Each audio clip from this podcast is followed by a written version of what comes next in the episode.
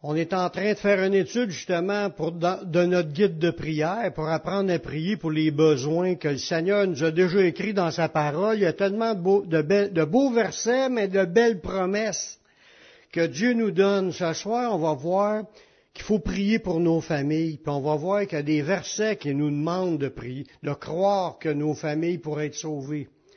Il y a des promesses dans la Bible là-dessus. Qu'a promis Dieu pour la nouvelle alliance? regardez bien comme, qu'est-ce qu'il dit dans Acte 2, 38, quand il parle de repentance. Il y, a, un, il y, a, un, verset, on va voir des versets ce soir qui nous parlent justement qu'il faut avoir une vision pour nos familles. Ça dit, Pierre leur dit, repentez-vous et que chacun de vous soit baptisé au nom de Jésus-Christ pour le pardon de vos péchés et vous recevrez le don du Saint-Esprit. Jusqu'à là, on l'a expérimenté. Notre vie a changé, on, goûte des affaires avec le Seigneur. Puis là, il rajoute quelque chose.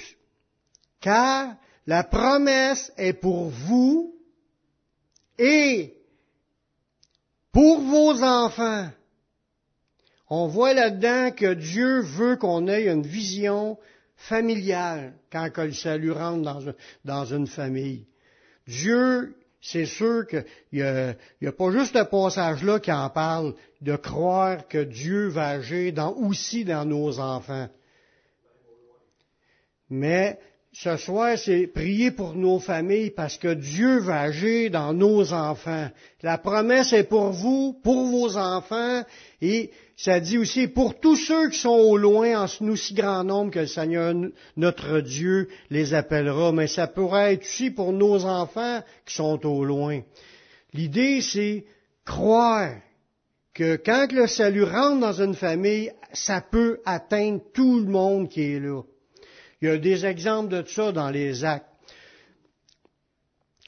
Comme un autre exemple justement dans le même sujet, pour une promesse du Saint-Esprit, dans Acte 2.16, ça nous dit, mais c'est ici ce qui a été dit par le prophète Joël, au verset 17, dans les derniers jours, dit Dieu, je répandrai de mon esprit sur toute chair, vos fils et vos filles prophétiseront.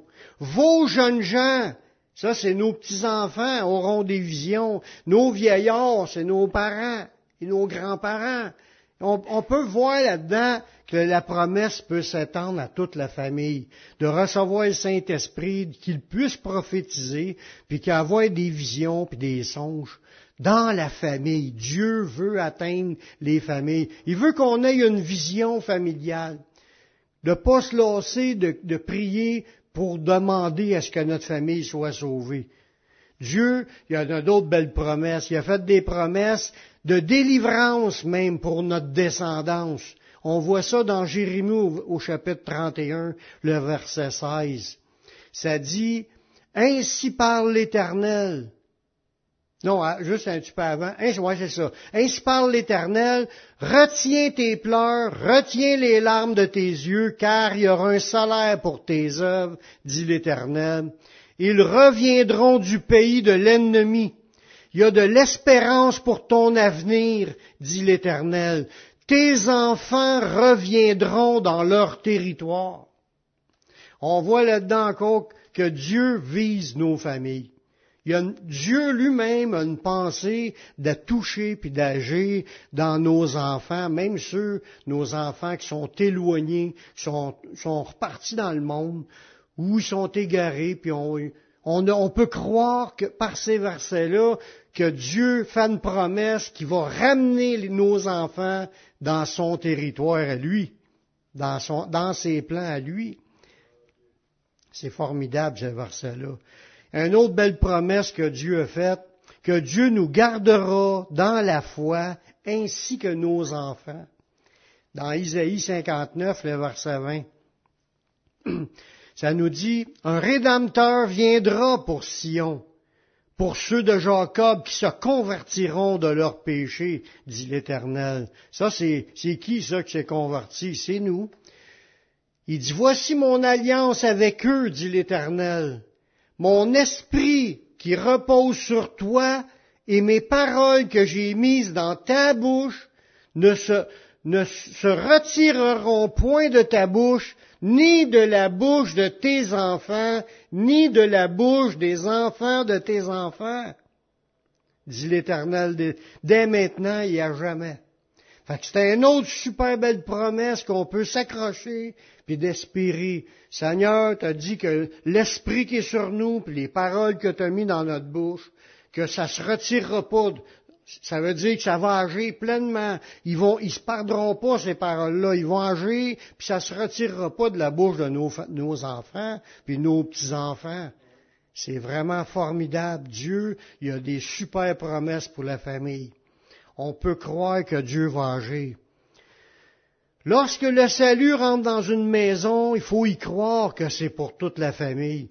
Quand l'Évangile t'a présenté, comme l'apôtre Paul, que, Paul et Silas qui est en train de prêcher, puis quand ça, il, rencontre une personne, puis il dit, Paul et, ça c'est dans Acte 16, 31, Paul et Silas Crois au Seigneur Jésus et tu seras sauvé, toi et ta famille. Ça veut dire que tu peux espérer que la promesse est pour nous et pour nos enfants. Gloire à Dieu. Merci Seigneur. Super belle promesse. Dieu veut nous parler ce soir pour qu'on s'accroche par la foi, qu'on puisse croire qu'il va agir dans nos familles.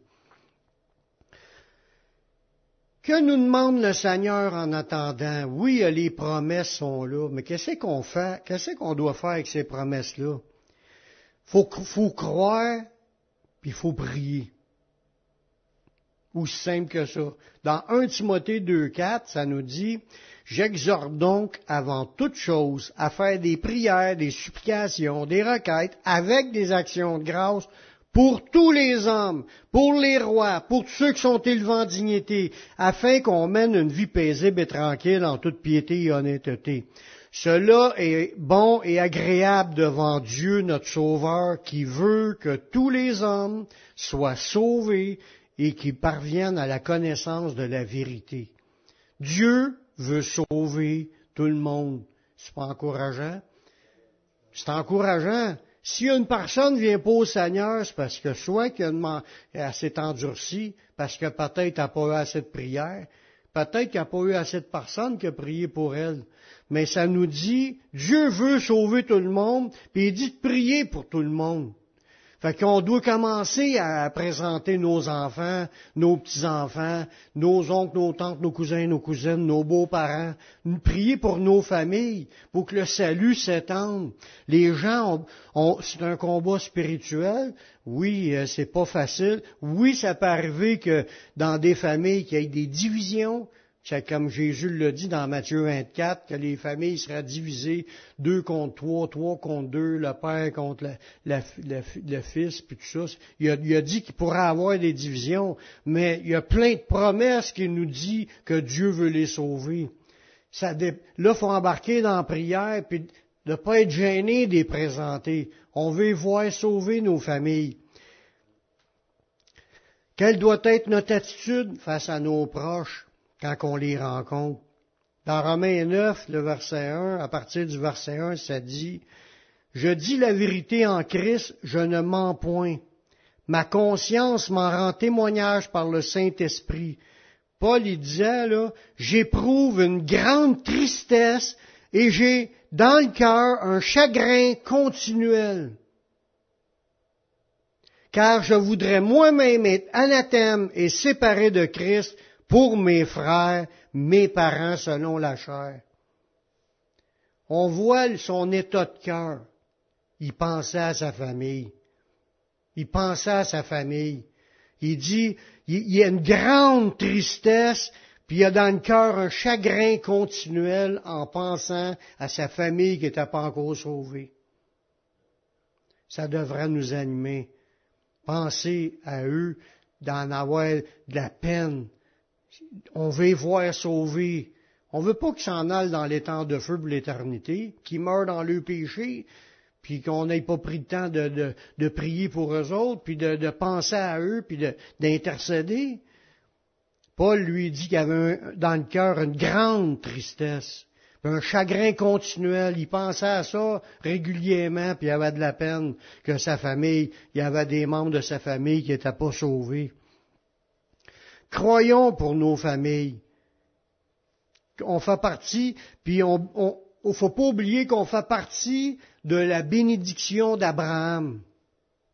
Ça, la bénédiction d'Abraham, ça dit que toute la terre va être bénie dans ta postérité. Puis ça, ça parle là de Jésus, sa postérité. Puis que toute la terre sera bénie en Jésus. Puis nous, on est ceux qui sommes en Jésus. Puis que les autres doivent être bénis à cause qu'on est dans la bénédiction d'Abraham. Nous, on l'a reçu, la bénédiction. Quand tu reçois Jésus, tu as reçu la bénédiction d'Abraham. Mais tu l'as reçu pour bénir toute la terre. La bénédiction doit couler sur les autres. Ça dit dans Acte 3, 24, vous êtes, en parlant des chrétiens, les fils des prophètes. Même si on, là, il parlait dans Acte, là, il prêchait, il disait les fils des prophètes, des descendants de prophètes.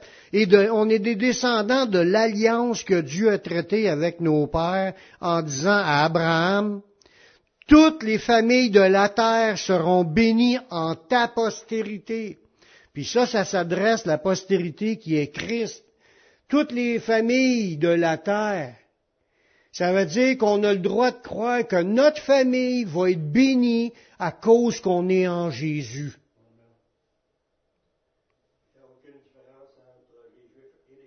Non, on, on est devenu greffé. Oui, mais on est devenu participant de la racine juifs, greffés. à cause de ça, on reçoit toutes les bénédictions qui sont en Jésus, toutes les promesses de Dieu, puis on a le droit d'y croire, qui sont pour notre famille et les familles de la terre. Voyez-vous, c'est puissant ces versets-là, parce que ça rouvre notre esprit à croire que Dieu veut agir dans nos familles. Tout ce que ça prend, c'est de la prière. Priez, intercéder pour tous ceux qui nous entourent. Priez pour leur salut, la bénédiction, la santé, le travail, etc. Que ce soit pour le mari, la femme, le père, la, mère, le beau-père, la belle-mère, enfants, petits-enfants, frères et sœurs, oncles, tantes, grands-parents, les cousins. On peut prier. Une famille, c'est pas juste des descendants comme euh, ça s'étend à tous ceux qui sont connectés, même ceux qui sont greffés par alliance, les beaux-parents. Prions. Des fois, on peut chioler contre notre belle-mère, ou des fois même contre notre mère, mais on peut chioler contre ceux qui nous entourent, mais on n'est pas appelé à chioler, on est appelé à les bénir. Amen.